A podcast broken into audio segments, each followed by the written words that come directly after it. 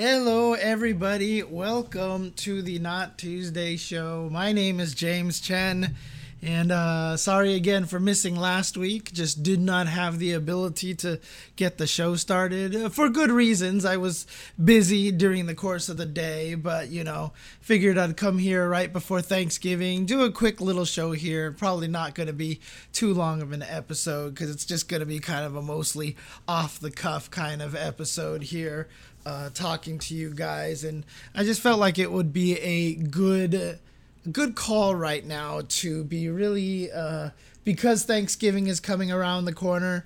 I just kind of wanted to, uh, you know, give a thanks basically and talk about the things that I am actually thankful for in the FGC because you know one of the things that's commonly happens with talk shows like this and with podcasts is you want to talk about the drama and talk about the crazy things that are going on uh, in the FGC and it always sounds like things are going crazy and awful and everything but honestly uh, the FGC is still a wonderful place. There's still a lot of great people here. There's a lot of great things going on in the FGC. And, you know, I just kind of wanted to spend a week talking about that a little bit, talking about the things that I'm grateful uh, for the FGC for. But before we do that, uh, I usually do spend a few. Uh, a few. Oh, that's actually really cool, uh, Duck Helmet. Glad to hear that Street Fighter Five is not as confusing now.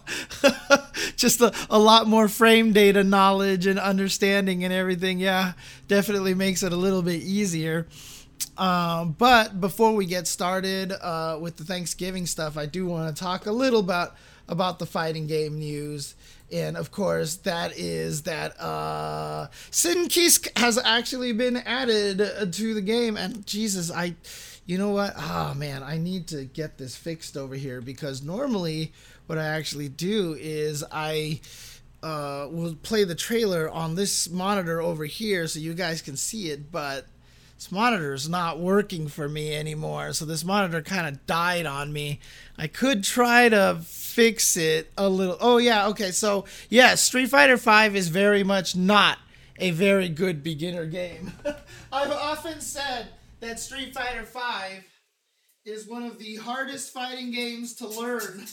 Uh, which is ironic because a lot of people used to get mad at it for being one of the for being dumbed down and simplified, but that is not the case at all. And get this monitor working really quick. Sometimes I can't get it working. Uh, it is not work. Oh, there it is. Oh, sweet. Okay. Monitor is definitely dying though, but I definitely need to get a replacement. So, uh, but let's actually do this here. Let's pull this up over here and let's take a look at some of the uh, the, the the Sin trailer and everything. Uh, there we go. That's much better. Should have had this uh, prepared ahead of time. So let's do this. Sin, Kiske Strive.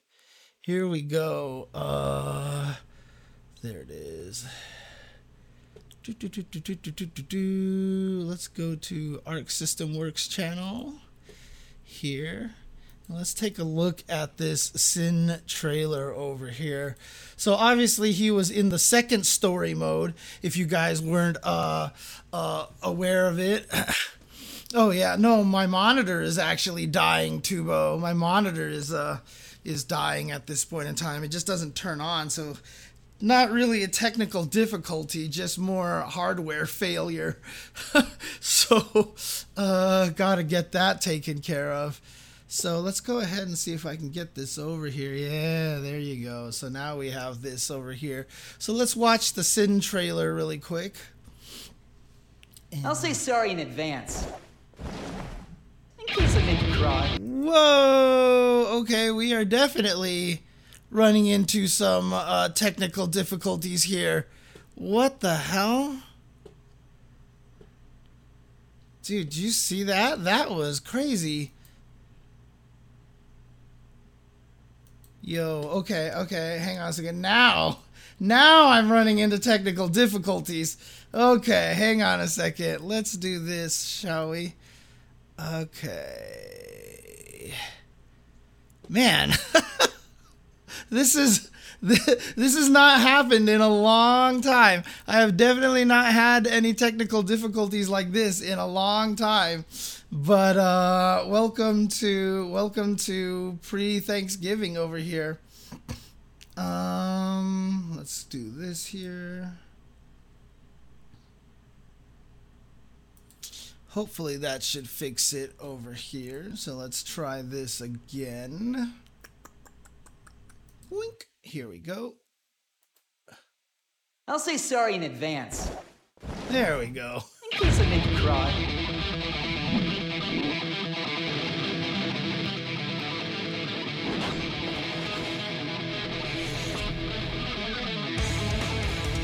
Obviously, he was in a story, the second story hey, mode. Up?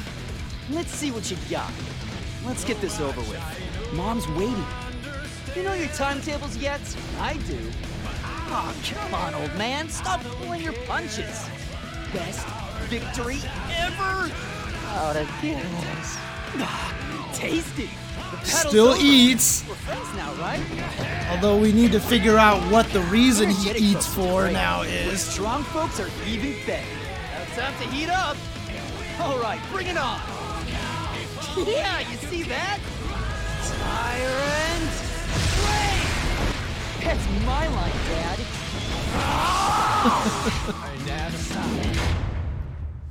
now, what's interesting about this trailer is, uh, and yeah, he's coming out in two days, so he is basically there uh, in two days. And as you can see right here, uh, next character will be the next two characters will be in 2023. So it'll be a little bit. So what is that? August, August, September, October, November. So almost four months between Bridget and Sin, which is really interesting to me because honestly, it felt like it feels like it's been a while since we've gotten a character update uh, and sin, I mean, what's interesting about it is, you know, I've talked about this in the past, but, you know, with season one DLC and with season two DLC, it felt like they kept trying to get a little more complicated with the characters as they went. I feel like a lot of the characters got a lot crazier uh, as time went on, as, as they keep getting released. Even Bridget is pretty, pretty complex as a character in a way, just because you got to figure out all the stuff that you want to do with the yo yo and everything. However, it seems to me that Sin doesn't seem to be a particularly uh crazy character now he still has this you know concept of chaining moves and follow-ups and stuff like that but it, he's much more simpler compared to what he was in uh Xrd but he looks like he's going to be a pretty straightforward character. So if he's strong, if he's good, I think he's going to be a really popular character, and a lot of people going to be coming back in uh, to play this character here. So, like I said, he looks pretty straightforward. He's a character that's just going to try to rush you down, not going to be a character that's going to be very setup heavy. He seems like, I mean, especially with the dash cancels and stuff like that, he seems like he's going to be a, a, a lot of just kind of like a feel character. So less technical, more just, you know, making the decisions to do what it is that you want to do at that particular moment. So I think Sin is actually going to be a uh, pretty like beginner friendly character. That's how it looks to me so far especially because we don't have all the information about uh, what sin will do because let's take a look at this actual starter guide for him over here now so ArcSys put this out, and like I said, he seems pretty straightforward. So let's take a listen to uh, the narrator Sin has here. access to powerful follow-ups after his arsenal of useful special moves. Keep the opponent under pressure with his strong mix-up at close range and excellent pokes at mid-range. Stamina. It costs stamina to use the follow-ups for certain special moves. So this is similar to his food gauge from the last game, except the food gauge was much longer. There was a lot more chunks, and the way that he worked is you could continually chain his specials into other specials. And if you did that, he would consume, he would basically get hungrier and hungrier. And if you run out, then you weren't able to do like a lot of the moves. So it cost a block to do special moves, but then it cost two blocks, if I'm not mistaken, if I remember correctly, to do the chains. And so basically, you had to do a lot of things to to knock the enemy down and cancel into eating food to be able to get your hunger gauge uh, fuller again. So that way you don't run into that problem. He was uh, about resource management. And the funny thing is uh, Nagoriyuki kind of I feel like took that role. So Nagoriyuki he's worried about filling up his blood gauge. Sin was worried about emptying his blood gauge. Very very similar kind of style thing. So I think that's why why in this game they decided not to do that with Sin because I feel like Nagoriyuki already kind of covered that factor a little bit. So he still has the stamina gauge, but it doesn't look like it's going to be something that you could empty and tire out because it's just a gauge that normally refills. So it just seems like this is going to be something that you're just going to uh, it's just another resource to manage for sin and not something to worry about accidentally starving yourself and finding yourself in a very weak condition. Because again when you ran out of your hunger gauge in um in um uh, uh in Xrd you had to find an opportunity to eat food. So a lot of times people would eat food into YRC just to keep themselves safe and such. So yeah, you were definitely uh, in the last game you were playing a lot of Hunger Games with this character. These follow-ups cannot be performed with less than one bar of stamina. And instead of canceling specials into specials, the specials just have a pre like a canned follow up, it seems like. Stamina recovers over time. But be careful, as there is a time frame right after using stamina before it recovers. See, there it looked like time frame right after using stamina before beak driver into uh, that looked like the beak driver into the elk hunt. So maybe he can cancel specials into specials still, and they just didn't really mention it because that's what that looks like. Because I'm pretty sure elk that's elk hunt right there, not the follow up, unless I'm mistaken. We'll see. We'll see in just a second. Beak driver. Sin strikes forward with his flag. Now, this move does not reach nearly as far as it did in Xrd, but in Xrd, you could also charge it up. So it, it, would increase the length by holding the move. And so holding the button. So you hold the button down and it would reach really far and cause wall splats. Doesn't quite have the same range in this game, though, it looks like. This move works well as a mid range poke or in combos due to its excellent range. Inputting heavy slash again on hit. Oh no, that is that is just the follow up. Okay, so what we saw was the follow up, so it's not chain into chain. Or block performs a powerful follow up lunge attack. The follow up covers a lot of space quickly, meaning it can combo even after hitting the opponent with Beak Driver from maximum range. Hawk Baker. A what is with the names of his moves anyway? I see Super Moose saying Elk Hunt is such a poor name. And you know what? I mean, Hawk Baker, like, Hawk Baker always to me sounds like the name of a voice actor. Because I know there's like a Troy Baker out there, but I just imagine someone just, like some actor being out there, I'm Hawk Baker, you know? Two hit attack with invincibility. So he's got a DP again. In in Xrd, his DP was just a standstill, kind of like in place uh like almost kind of like I want to say like a lightning rod kind of thing. As Sin leaps up during the attack. But this becomes an actual DP. But the crazy thing about this one is I need to know what the frame data is of this thing because how punishable is this? This looks like it's. I mean, he has the follow up that can frame trap you. So his DP might actually be really scary to deal with. So again. I feel like this character is going to be very beginner friendly. It works well against aerial opponents. So it looks like it lags a lot when it lands, but like I said, you can cancel into the follow up. Hawk Baker sounds like one of the fake American names. Is it actually true that the Simpsons episode where they did the Death Note parody, that all the names that Lisa Simpson wrote in the book were actually those basketball names? Was that actually true with, with, those baseball names from that one Japanese game, the fake names? I think they actually used those. Uh, I wasn't sure if that was like a Photoshop edit or something because that was absolutely hilarious. Inputting slash again on hit or block performs a powerful follow up strike. There you go. So what I'm guessing is they're both probably really punishable, and you just kind of have to either OS it or or just know which one you know, and and and and, try to just bait out the right response and punish. You can use it to hit the opponent if they try See? to punish you when Sin lands after Hawk Baker.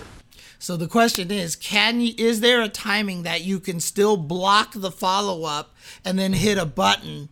And if he doesn't do the follow up, you can still punish the Hawk Baker. See, that's the question. Can you sort of pseudo block OS against the Hawk Baker so it's not safe? That's the question. Hoof stomp. Sin leaps forward as he performs an overhead attack. Hoof stomp. He can avoid low hitting attacks and ground throws during this attack. People were joking that he actually has the greed sever before Ky ever got his greed sever back. Inputting slash again on hit or block performs a powerful follow up strike. The follow up opens up space between you and the opponent, making it Hey, thank you for the gift sub, Psycho Blue. Appreciate more it. More challenging to punish on block. Elk Hunt. A sliding lunge attack that hits low. As it covers a lot of distance, it's a lot slower it looks like elk hunt was definitely a lot more similar to the uh, to Ky's slide move in the previous game it still took a while to hit but it feels it works slower well as a surprise one, attack from mid-range sure. What does that say on his bags? Hello? Is that what that says? He has hello bags? Inputting kick again on hit or block performs a powerful follow up strike. The follow up leaves Sin at an advantage wow. on block, making it a good starting point for your offense. So good. Gazelle Step. Sin moves so he's definitely just named after animals. Everything is named after animals for some reason. Forward quickly. This can be used after certain special moves and their follow ups. Switch up your timing with this move and keep the opponent on their toes. Still growing. Sin takes out food and eats it. This move has no attack hitbox, but something good happens after Sin eats. So this is the one that we're wondering. it, we don't know what this does. Like it actually. Whoa! I hit the button and it rewound me all the way back. All right, here we go. So uh, people have noticed that the first one he eats here powers up something, but we can't tell what it does. There's no like visual. Well, actually, was did he gain health? still growing. So the, the, his health is at Sin the eye. takes out food. So he ate there. Nothing really happened. Now this one here, this big giant piece of meat that he eats. This move has. I didn't see. No, nothing happened again. No attack hitbox, but but this one when he eats the ice cream, something good. It looks like he gains a ton of meter. It. This move has no attack hitbox. Whoa, was that a cut? Was that an animation? Sin takes out food and eats it. This move has no attack hitbox. Yeah, there's a cut there. Okay, so he gained a little meter. So this meter is already up, and then he eats again. So the ice cream definitely gives him a ton of meter here. Gives him a ton of uh, the the the, the super meter gauge down there. This move has no attack hitbox, but something good Boom, happens like after Sin. Okay, that one gave him health. This move has no attack hitbox. So this one gives a meter. Something good happens after. And then what is that? Is that a lizard? Is he eating a lizard? Is he eating an iguana? But yeah, that one definitely gave him this more health. Has it no looks attack like. hitbox, but something see. good happens. After- Oh no no no! That was another cut. He already has the extra health. Oh, but that definitely still gave him a lot of health. So if he eats the iguana, he gains a lot of health. RTL. Sin lunges forward quickly as he unleashes an invincible strike. Inputting a direction and heavy slash can change the trajectory up to two times. This is what he had before. Inputting heavy slash But God, that's a lot of damage. can change though. the Like, trajectory up to two times. and you'll see a little bit later on, he even has a performs follow powerful follow-up attack. The follow-up drains the entire tension gauge when it activates. Look at the damage on that. Dude, that's just super into follow. Up. Now, obviously, that's two supers because he says he drains the rest of his attention gauge. They didn't say he, if he needs to have two bars. Like, I don't know if it, if you just have a little bit in the tension gain, it just drains the rest of it. I'm guessing you need to have two full super meter bars in order to do this follow up. Use this move in combos, or take advantage of the invincibility on startup to interrupt the opponent's strings. But that is a ton of Tyrant Barrel. damage. Sin unleashes an attack with a massive shockwave forward. Inputting Punch again performs a powerful follow-up. Now, see, like, look at this one here. This is interesting because, yeah, so here's the first Punch hit. again performs a powerful follow-up strike. Decent damage. You can delay the timing of the attack by holding Punch, Oh, I and it see. deals Okay, additional so damage. the delay follow-up doesn't actually again, drain any performs a powerful follow-up strike. You can delay the timing of the attack by holding Punch, and it deals additional damage if the follow-up connects with the right timing. Oh, is that what it is, Scorpion's Pupil? Did they have a, a blog post about this? It says it takes everything above 50 and scales based on how much you had. So that last hit does different amounts of damage based on the amount of meter you have left. Oh, Sin it was on the IGN presentation. Got useful it. follow-up moves by expending his unique stamina gauge. Each follow-up has its own strengths, such as reducing Sin's recovery or lunging forward rapidly. From mid-range, you can use his standing far slash and beak driver as pokes. Make good use of elk hunt when you want to approach the opponent. Once you're in, you can mix up a blocking opponent with his low attack, forward kick, and overhead, hoof stomp. Sin will be at an advantage when forward kick is blocked, you can stay on the offense. When you've you- got max tension, go for a huge damage with the follow-up from RTL. Thank you for watching. Yeah, so like I said, I feel like Sin is going to be a pretty straightforward character. He seems like he's going to be pretty straightforward and and fun to play as well. So if you're looking for someone who's not necessarily as complex cuz like I said, if we think about all the uh, DLC that we've gotten for the game so far, right? So the first DLC, the first DLC was not Goldlewis, right? Who was the first DLC? Shoot.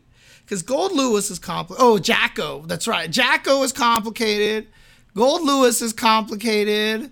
Uh, oh, so Goldlewis was first. So Goldlewis is complicated. Jack-O is complicated. Happy Chaos is complicated.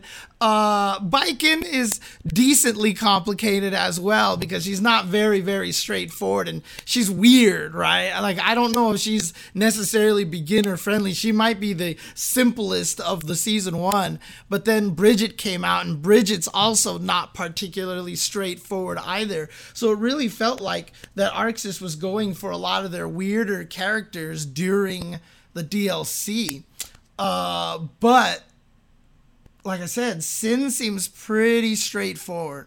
I mean, that stamina gauge thing is not nearly as complicated and and and like worried about managing things as as uh as um as uh, the food gauge was in Exer. He just feels like I mean, it's literally just an alternate super meter, really. Uh, yeah, I mean that was kind of one of the interesting things. Uh, Valkyr- Valkyrion Seven says the very difficult DLC characters made me lose interest, but I see why they put them as DLC. And that was actually something that I had thought about too, you know, seeing how, how complex the DLC was. Like, they hadn't made a DLC character for people who want more straightforward. Like they haven't made a beginner friendly DLC character yet in the game. And so I'm hoping Sin will actually kind of cover that ground a little bit and, you know, help bring in a lot more of the beginner players. Uh, yeah, but Guilty Gear is all about the weird characters, but that's what a lot of people were kind of frustrated with Strive with when it first released is that the characters were a little more straightforward than they used to be, right? And they were like, man, these complicated characters aren't complicated at all. And then the DLC started coming out, and then it was like, ah, well, maybe, you know, maybe these guys are pretty complicated. This is cool. But they haven't come out with a straightforward character in a while. So I think Sin is actually a really good spot for that. And, you know, Sin just as a character design, as a as a personality, I think has a lot of appeal, right? I mean, I don't know, like Sin doesn't appeal to me as a character necessarily, but like I think a lot of people like him, think he's cool. So I think he's a good character for a lot of people to pick up. Oh yeah, Happy Chaos is a huge problem. And and one of the things about this game right now that is kind of uh, upsetting is, you know, similar to KOF that they're not coming out with any patches. However, you know, we're living in a different age where all we want are patches, patches, patches. And that might not necessarily be the right answer and so the fact that we're not getting balance patches for Strive or for uh, KOF 15, you know, while a lot of people are going to be frustrated, there's a lot of justification to it. However, it really just depends on how broken the broken characters are. So Krohnen obviously is just like way too strong in 15. Everybody wants that character nerfed. Happy Chaos, the only thing about Happy Chaos is that Happy Chaos is very difficult to use. However, in the right hands, Happy Chaos is clearly very very strong. Now is he wildly broken? Uh like some people would argue that Krohnen might be the most broken character in a fighting game in their fighting game in years and uh, I'm not even sure if Happy Chaos necessarily falls into that category, mostly because characters like Nagoriyuki exist, right? okay, Swiftmaster, yes, Swiftmaster for sure. Uh, on launch, Swiftmaster was definitely a, a problem. Oh man. So in any case, uh, Sin is coming out in a couple days. I'll probably mess with him on stream a little bit uh, on Friday if I get the chance. Yeah, it's weird that D- no like DNF just kind of disappeared, but it's it's an indication and maybe even something to talk about as well. Um, it happened to MK11 a little bit, and it's happening to DNF, but the lack of developer support seems to be the biggest death knell for a game over everything. When people have given up hope that the game will be changed, it seems like people don't want to play it anymore. It's crazy. Like, honestly, as soon as they announced MK11 was getting no more changes, you know uh, and that's the thing. I, like i thought dnf duel was a fantastic game. I love that game. I, I, thought it was great because of how ridiculously kind of broken and, and and wild it was you know? It's been one of the first old school style games evidenced by the fact that like for example yipes loves the game right? Mr mvc2 loves dnf duel. So uh, i think dnf duel is actually really cool but um yeah, I mean DBFZ uh, has a strong player base, and it's getting rollback. It's like developers keep showing that they're doing something with it. MVCI is eh, is all right. DNF, I mean, uh, MVCI is okay. I wouldn't say it has a thriving player base, but people still keep playing it. So, um, Right, exactly. Uh, what Mike Lee says in the chat here is that DNF, people always say, make a game where everybody's strong. And then they did, and now nobody and everybody gets mad. everybody gets mad. Right. MVCI has a consistent player base, is a good way of putting it for sure. Uh, but, you know, uh, again, you know, you see from the KOF 15 kind of situation, a lot of people getting frustrated by the lack of patches, right? So a lot of people are just like the last patch that came out fixed the music bug. And everybody was like where's the Krohnen nerfs like people want Krohnen nerfs really really really badly. So um but yeah i mean it, it's interesting. I mean you know this is a topic all in itself you know make a character make a game where every character is broken you know people say they want that but it's not what people fighting games are like this, right? People always say we want this, and when they get it, they don't like it. That's how fighting games generally work. oh man, and, and, you know what? Uh, Scorpion's pupil actually has a really strong point too. Is that there's just too many games out there right now, and it's really really difficult. So, if you want every character broken, just play ST truish and false. I will say, mashing 360, substitute ST with Vampire Savior. And then, yes, that's what we got. And that's why I like DNF Duel. DNF Duel was the closest thing to a Vampire Savior type game that I had seen in such a long time. It was one of the reasons why I, I took to DNF Duel so well at first, because I liked the Vampire Saviorness of it, uh, to be honest but yeah, I mean, uh, it's weird because I thought DNF Duel was fantastic. I thought it was a lot of fun. Honestly, you could probably go a long way in that game by adding air blocking. Uh, I think that would make people feel a little more comfortable with the game, but obviously would destroy the balance of how it plays right now. But the biggest problem right now is just that, you know, it doesn't seem like they're going to do anything to the game. It doesn't seem like they're going to do anything to the game. So, right, you never get to do anything, but that's what I mean is like, for example, if you air block, maybe that drains a ton of your guard meter a lot faster, or, you, you know, stuff like that. You, there's ways to balance it. Like I said, in any fighting game, any idea, any system you come up with, there's a way to balance it. You could intelligently balance it. Anytime someone says this is a stupid mechanic, they're wrong because the mechanic is actually good because if you balance around it correctly, it's fine, right? So, like, in the context of every fighting game, you know, as long as you design the system intelligently, it'll work. It'll work. I guarantee you, it'll work no problem. Uh, so, like I said, you could do that, and and that way the brokenness of DF, DNF Duel would feel a little more manageable for the casuals, right? As we're talking, as we said, uh, who said it up at the top? Casuals don't want that, is what Mike said, right? So casuals don't want that. So adding air blocking would make more casuals be able to play DNF Duel, but then you'd have to rebalance a, a, a, ton of stuff. So there's no stupid mechanisms, just stupid people. Ah, there are some stupid mechanics, but uh, uh, I mean, I could definitely name a couple of probably the like the just bad idea. Like there are some mechanics that probably should never come back in a fighting game, no matter how you balance it, such as the instant kills in Guilty Gear, the original Guilty Gear right? The original Guilty Gear, if I just defended, you could trigger uh, an animation, and if I input quarter circle forward button and you don't input quarter circle forward button in time, you die. Doesn't matter how many, how much health you have. It doesn't matter how many rounds you have left. You died. The game ended. Like literally, it would be round one fight. Someone jumps. I just defend input. You forgot to input game over. that was it. and that was the end of the game.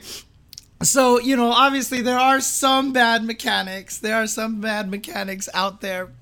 So, things like that have existed before and are not necessarily good. But in any case, um, uh, yeah, I mean, I'm glad that Sin is coming out here. I hope he does bring back a few more players. But I mean, it has been a while since the Bridget patch. I mean, we haven't gotten a lot of balance patches. And like I said, Bridget was almost just shy of four months ago. So it really feels like Guilty Gear has been kind of quiet for a little bit. So, you know, it's interesting because as much as balance patches, we don't want to have too many balance patches. Balance patches always seem to breathe a little bit of life back into a game. So I almost feel like like new characters wait a couple of months balance patch wait a couple of months new character wait a couple of months balance patch like a balance patch every like four months would actually be not too terrible of a timing and you pepper it with characters in between and you keep the interest in your game you know um, but we'll see. We'll see what happens. Uh, I'm curious to see how he's gonna end up in the game. I've seen from a lot of people that seems like Bridget's not considered very strong right now. Uh, I haven't been keeping a lot up with a lot of the Guilty Gear just from uh, I haven't done the uh, Series E. The Series E is on hiatus right now. Hopefully, Series E will be back for Guilty Gear, and then I'll be able to uh, bone up on Guilty Gear again uh, a little bit. But I've heard Bridget's not particularly strong right now, but probably uh, series e is the esports arena series uh, that i do commentary for on thursdays uh, when it was going. We've gone through two seasons already and we're waiting for a, a season three right now. But um yeah oh no strive would definitely benefit from ranked. Honestly their their their lobby system and I, I was to talk about this a little bit later on today as well so i'll save it for then. But yeah having a true ranked system for Strive would probably have helped a lot, uh, honestly. So, but yeah, um, we'll see how Sin affects it. Uh, again, oh God, I'll, I'll, you know what, I'll talk about. I was gonna mention something else about Guilty Gear. I'll save it for a little bit later as well. So what I wanted to do for today's episode, like I said, not going to be particularly uh, a, a, long episode, but you know, I just kind of wanted to, uh, yeah, the tower system. See, again, Mike, I agree with you. I like the lobby system. I like the tower system. I just think a lot of its implementation was bad, and I don't think it there was enough floors. Like there should have been one through 10, and they should have realized as time went on, they should have thought about adding 11 through 20 before you get to Celestial. Uh, they need to they needed to spread it out a little bit more. The tower system, because the problem is for a lot of people who know fighting games, it's like play your test matches and we'll throw you into a floor right away. I played my test matches, lobby six. I played like three games, floor seven, three games, floor eight, three games, floor nine, and then floor 10. And all of a sudden, like in like like just an hour i'm at floor 10 and then from there you're either going to fight the most sweaty players in the world or you fight people that literally still aren't sure what they're doing. Because the the, the, the difficulty the skill level between floors six, six through nine were not that crazy and so it was a little bit too easy to jump floors. Like honestly, I instead of adding 11 through 20 and making so many floors so that you split everyone apart, they need to shift the skill levels down a little bit more. So cuz basically right now floors 1, 2 and 3 and 4 I feel like are completely useless. Like I feel like they're completely useless. I feel like Guilty Gear Strive needs to make it so that floors one, two, three, yeah, and interrupting sets with rank up and down is really annoying. Like it should wait until at least after uh, the set completes and then let you rank up or down. So obviously, a lot of things are problematic. So. Uh, Celestial Range was best players in the world all the way down that learned one setup that gimmicked their way to five wins. Yeah. Again, Celestial was a neat idea. A lot of it was a neat idea, and a lot of it is really cool. It's just a lot of it was poorly implemented. And the problem with it is, is you can kind of tell ArcSys is either stretched thin or they just don't have the staff. But the lobby itself hasn't changed a lot. Like they're adding characters, they're doing all this other stuff, but the lobby system itself hasn't changed. And that is something that needs to be changed very badly because that's one of the reasons why I don't play Guilty Gear Strive all that much, is because I just feel like ranked is. I like skill based matchmaking because I like playing at what the game feels like is my level because it's surprisingly pretty accurate a lot of the times.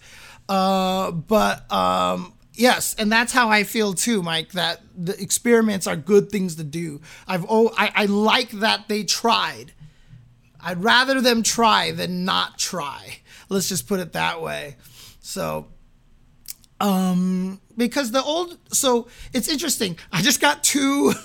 Two comments in a row. Super Moose says the standard ranking paradigm of Iron Challenger just works. Just do that. It's not hard. And then Mike says the old ranking system didn't work.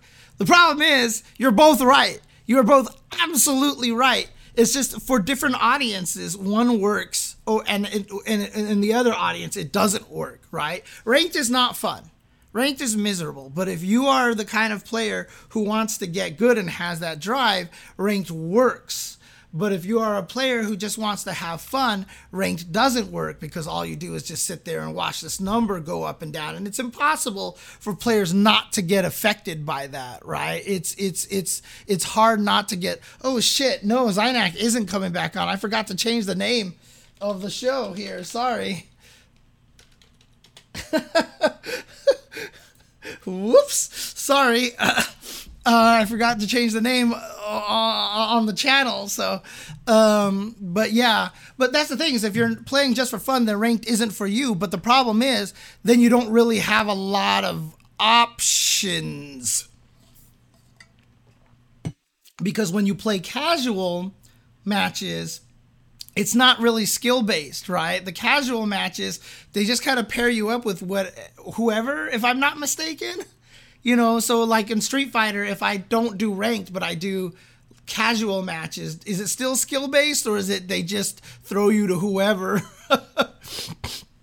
uh, in any case, the, the, the, the lobby system works and it doesn't work. The ranking system works and it doesn't work. The problem with it is, is that we haven't figured out a way to make online work for both. And that's the key. And that's what I'm hoping that, uh, Street Fighter 6 does really well. Oh, so casual in Street Fighter 5 is by rank. So they do try to do skill-based matchmaking even in casuals, huh? Oh, okay. That's actually really important. Now I might actually try to use that feature a little bit more. Cuz if that's actually still skill-based matchmaking in casual, that's actually really really strong. However, of course, you need to have the player base, right? The player base has to exist. I tried to play uh, Vampire Savior online recently, and I couldn't because there's no player base.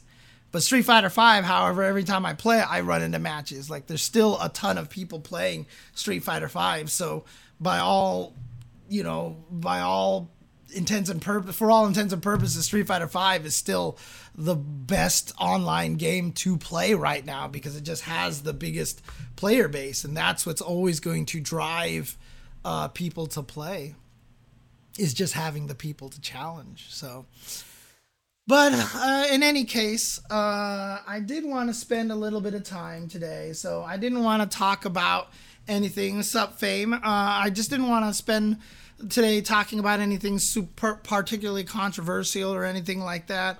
Just kind of wanted to take a little bit of time with Thanksgiving coming around the corner. You know, a lot of times we spend uh, we spend a lot of discussions in the fighting game community just kind of complaining oh where's my patch for Krohnen? Oh my god da da da da. Like we're always kind of angry and mad and stuff. So i just kind of wanted to just take a little time to just kind of uh, wax nostalgic about the ftc and just kind of uh, talk about what i'm actually thankful for. You know i, I kind of i mean I'll definitely talk about a few things that I'm still mad about, but I'm definitely thankful for a lot of things about the fighting game community because, uh, you know, obviously, you know, from my perspective, you know, I have basically been playing fighting games for 30 years now. 30 years. Jesus, like so, yeah, because Street Fighter came out in 1992, 1991, 1992. So yeah, I have been playing fighting games for over 30 years now, and uh, honestly, like you know, I, this is my life. This is what I've dedicated my life to. This is what I've decided to just kind of focus on. And honestly, like when I look back at what the fighting game community has given me, uh, I I can't even be mad. you know, like I'm really thankful for all of the opportunities that the fighting game community have has given me. I mean, Exilian in the chat right now. Uh, I just met him in person in Portland because I went to the Portland Retro Gaming Expo for Tetris. And honestly, I probably wouldn't be commentating the Classic Tetris World Championships if I wasn't commentating fighting games first, right? So, you know, even even though Tetris has been a passion of mine all along, I, I, probably would have never gotten to that point without the fighting game community. And obviously, I'm not thankful to the fighting game community for Tetris, but you know, I'm just saying, like, the opportunities that it has provided me, the sheer amount of people that I've been able to meet, like a lot of the people in the chat here, I know in person. And, you know, I've just been very, very grateful for this pastime for you know uh, giving me this kind of sense of purpose right i mean uh, as most people know you know five years ago i was just a programmer at a software company and you know and i was making my money and doing my thing but you know honestly it's just like it's just one of those things that you look at and you're like is this what I want to do? Is this what I want to remember? Like when I'm on my deathbed and I'm and I and, I, and I'm like looking back on my life, am I going to remember all the hours that I put into this company?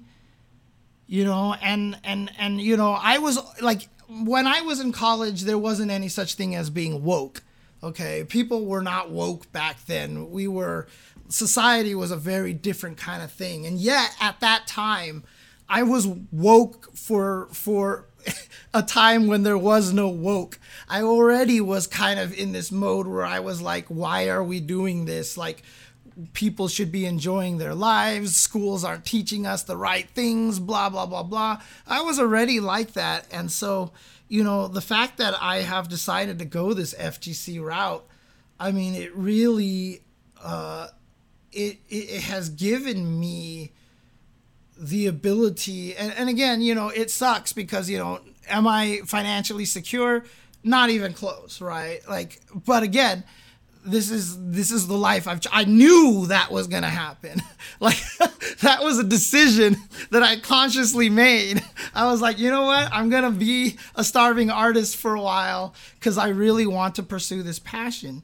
And when you actually look at, you know, where this hobby has taken me personally, you know, um, I have just managed to meet so many people and I have been able to reach out and you know preach the gospel of fighting games to so many people and I have been able to travel so many places and so few people get to travel at the age that I am at. Most people have to wait until they're 60 when they're retired and then they can finally travel. But, you know, throughout my 30s, throughout my 40s, I've been traveling all over the place. I mean, like, God, like, I wrote this down and I think I've been to how many states have I actually been to now?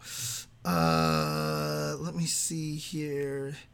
I've been to like 1, 2, 3, 4, 5, 6, 7, 8, 9, 10, 11, 12, 13, 14, 15, 16, 17, 18, 19, 20, 21, 22, 23. I've been to half the states. I've actually, like, I don't count like landing and taking off kind of thing. Like, I've actually landed and wandered around 24 of the 50 states. You know, I've been to three of the provinces in Canada. I've been to Calgary, Toronto, and Montreal. I've been to Washington, D.C., I've been to Puerto Rico, and then I've been to the Dominican Republic, I've been to Chile, I've gone to France, I've been to Germany, I've been to Spain, I've been to Poland, I've been to Taiwan, I've been to Japan, I've been to Kuwait. Like, these are the places that I've managed to go. I went to Brazil and beat up a bunch of people versus Street Fighter. There was that too. Yes, there was that too. And also, thank you, Hello Kitty, for your comment a- as well. Um, but you know, uh, honestly, like, it's been amazing because I gotta say, like, going to the Dominican Republic, to Chile, to Spain, to uh, Kuwait, to Japan, to all these different places, and getting to meet all of the fighting game people from around the world. And one of the gr- most glorious, most wonderful things about this, too, is that, you know, the world spends all of its time telling us that we're different people. The world spends most of its time trying to show us that we're different, that we have conflicts, that othering we're othering people a lot. Like oh this this this group of people are weird because they do this crazy custom. Whoa that's bizarre you know? Oh my goodness kind of thing. The thing that i've discovered traveling from country to country to country is how much we're actually all the same. And it's really kind of wonderful because let me tell you something geek culture is geek culture. It doesn't matter where you go, man. Like, it's the same. Like, you would think going to Kuwait, like, you, you would think like oh i went to kuwait and you know i would expect to see everyone covered up and whatever blah blah blah like dude like they have cosplayers they don't care like they're just doing like their cosplaying is mad serious in Kuwait, dude. Like these guys put in so much effort into their cosplaying, and when their cosplaying contests come up, it's not just them coming up on the stage and doing a pose. Like they literally record audio that they play of them like talking and doing full on battle routines and stuff like that. Like that's the kind of cosplay depth that they get into in Kuwait. You know, like I watched their cosplay contest there, and yeah, they would have like three people come up, or even one guy was cosplaying as the Joker, and he just had this whole routine where he brought out this giant Joker chair and he did all this stuff, walking around and pointing and like doing. It's like a performance. It's it's not even just I'm in my costumes, and you know, you you go to all these different countries and you think like, wow, how different is it going to be at this place, and one of the wonderful things that you learn is that you know it's really everybody's kind of the same man. Like everybody is everybody just loves having something to love. And honestly that's kind of what makes me happy about fighting games right? That's what you know i i do love about the fgc is that you know uh you know like i said all of this has been from my personal perspective but even from just being able to share this hobby uh, around the world you know? I mean I'm glad I'm able to show people why fighting games are something so great. You know, when Tokido wins and, you know, I cried. I cried for a reason, right? Is because what Tokido said, you know, meant that fighting games are were worth his time. Because I often think about this myself. I'm like, God, I've spent uh like three fourths of my life now playing fighting games. And um over like about three fourths of my life playing fighting games. I'm like, man, what could I have done if I didn't play fighting games? Maybe I could have like contributed to society or something, or maybe I could have, you know, did this, or maybe I could be, you know, married with a family and own a big house because I'm just making all my programming money and all that stuff like that. But I don't know if I'd prefer that. I really don't know if I'd prefer that. You know, thinking about it, you know, I yeah, exactly. It sounds boring. I I've talked about the, you know, talked about it a little bit earlier, you know, like I, I when I'm on my deathbed, am I going to be like, "Yo, I earned a lot of money and bought a nice house?" Or am I going to be lying on my deathbed and being like, "Yo, I'm in Street Fighter 6." I am fucking in Street Fighter 6. like my picture and my voice is in the game of the franchise that I love to death. you know, like what am I going to remember? Am I going to remember you know, scrimping for vacation days to try to travel somewhere? Am I going to remember getting paid three times to go to Japan and enjoying the fuck out of Tokyo and just it's just been so amazing. Like God, I have never been to Japan until Evo Japan. So be, I have been to Japan three times now because of Evo Japan, and each one of those trips have been absolutely remarkable. And like, if it, like, honestly, like, if it wasn't for fighting games, I probably still have never been to Japan at this point.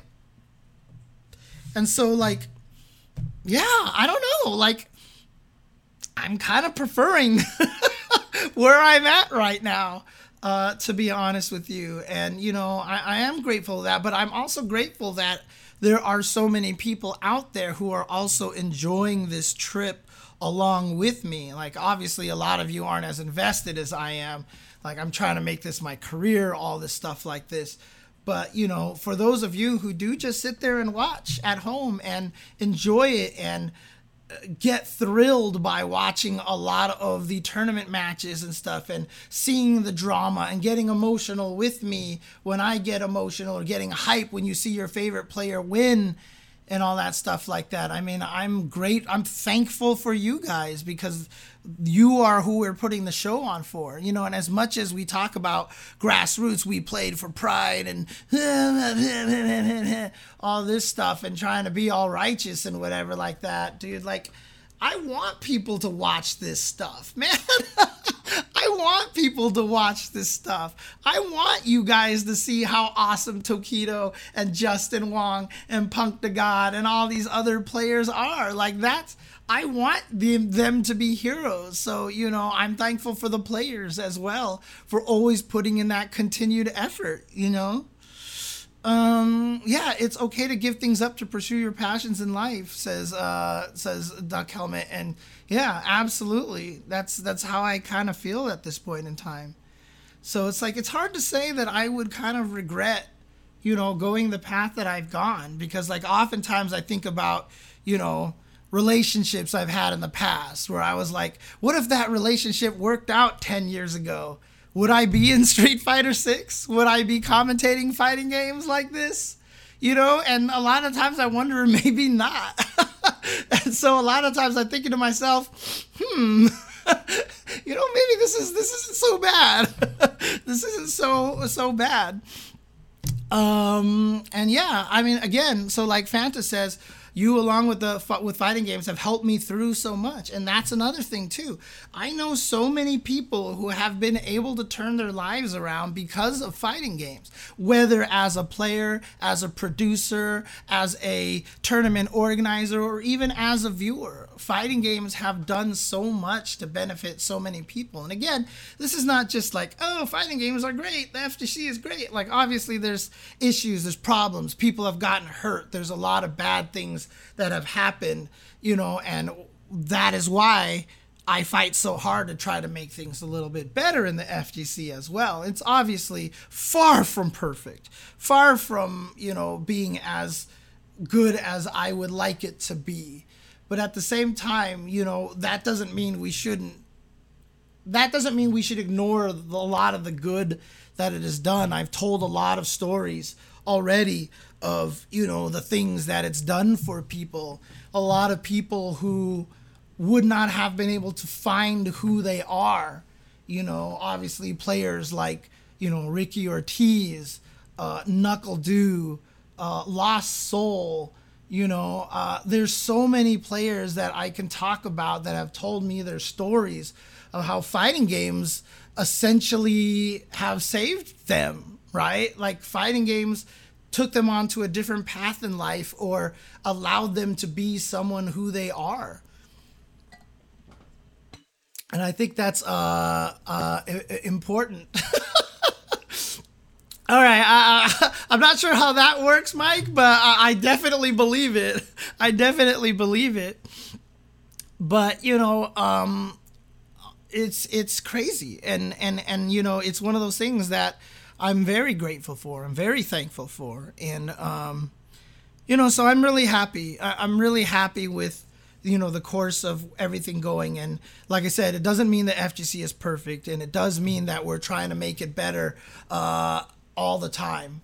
We're always trying to do better uh, in the fgc and there's a lot of places to improve. But again having this community, having something to fight for, having something to try to improve, to make more welcome to everybody, to be more inclusive, to be a good space for just about anybody is something I'm greatly thankful for. I will be honest with you, you know, if it wasn't for the FGC, I don't know if my views towards, you know, gender fluidity would be the same way that it that it is right now.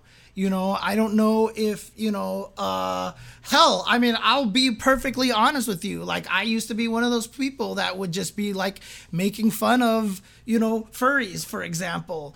And then with, you know, people like Sonic Fox really helping me open my eyes to, you know, different people, different kinds of, you know cultures and and people just wanting to be people and how the fighting game community never seemed to discriminate, right? So Ricky Ortiz was a player that, you know, I had known for years and, you know, when she went through her transition, like the community embraced her. Sonic Fox is a player that the community has embraced and it's just like it's it's so awesome that the FGC helped me see a lot of this. You know what I mean? And it really kind of opened my eyes towards being more of a better human being and being more, you know, I don't even want to call it accepting of other people because that sounds almost kind of higher, holier than thou.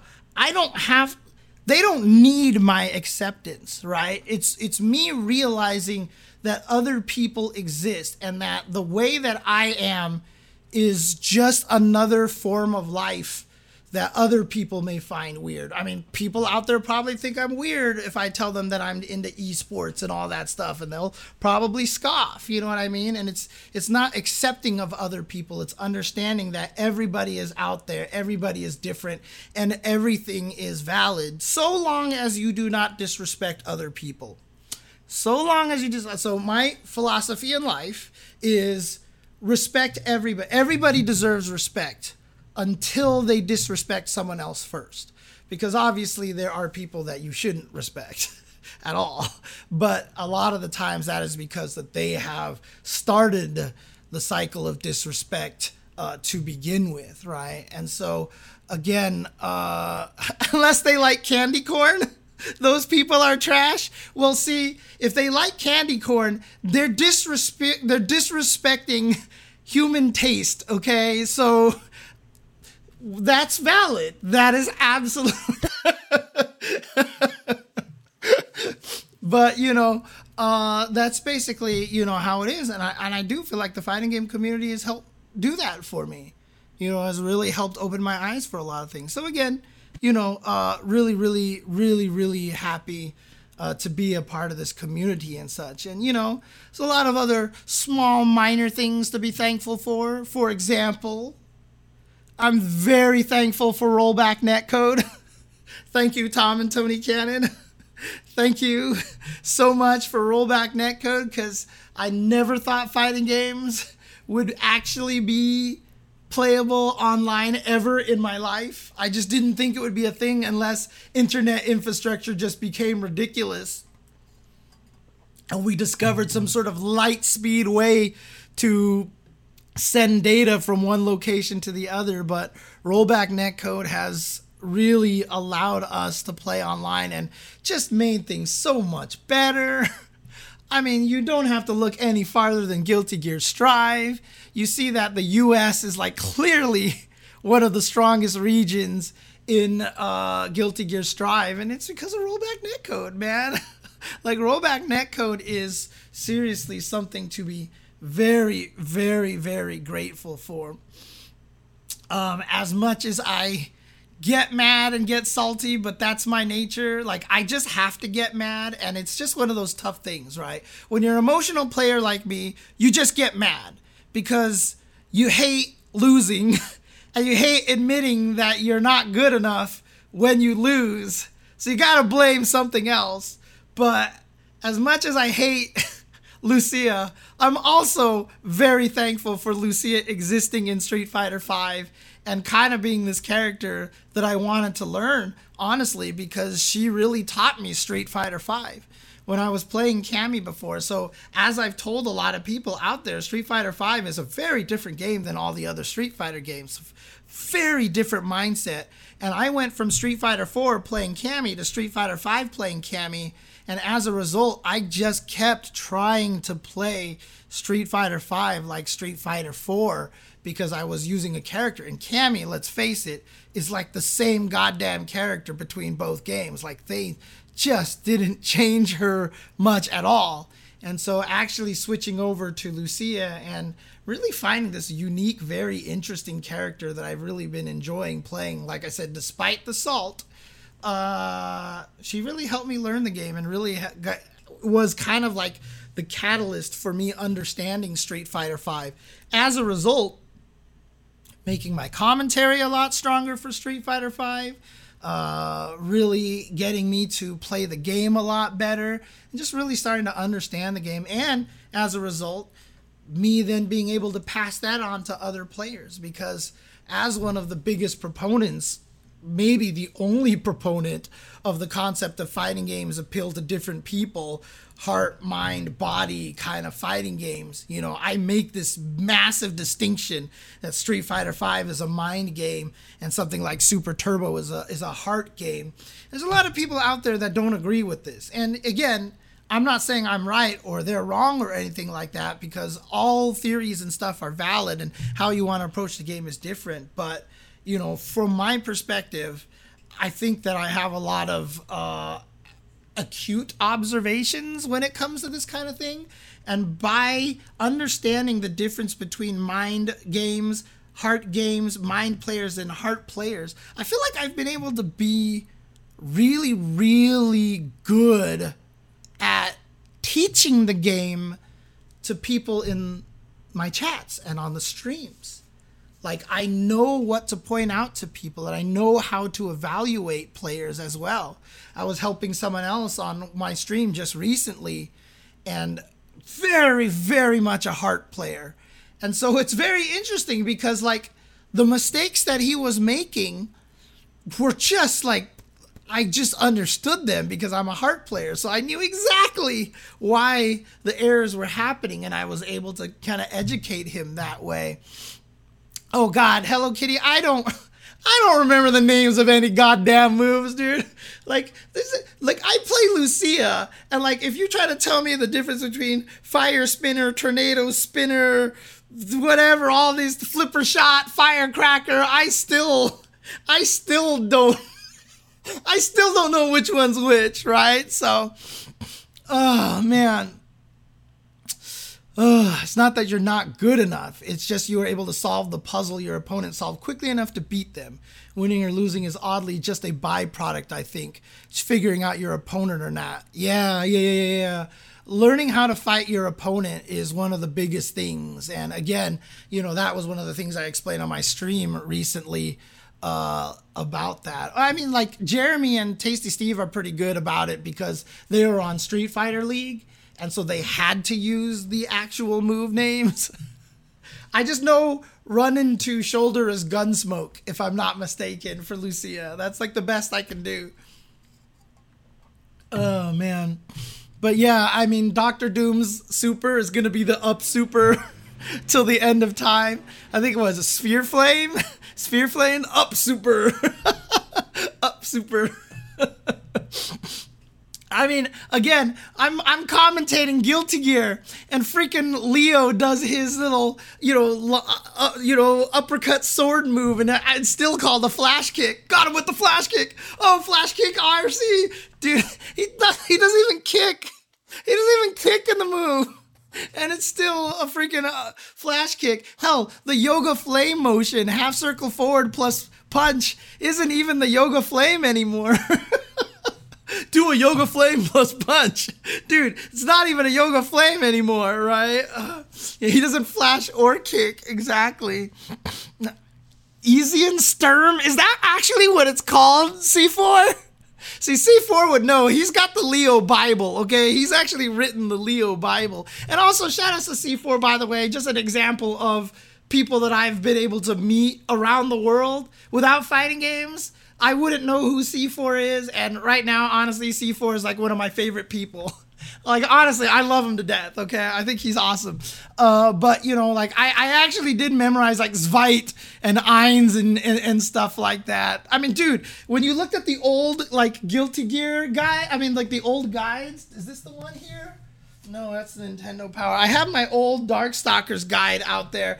They actually had every single move named in all of every normal move named because I always remember that Hsien-Ko, Hsien-Ko's crouching heavy punch, the claws, was called Shadaloo for no reason.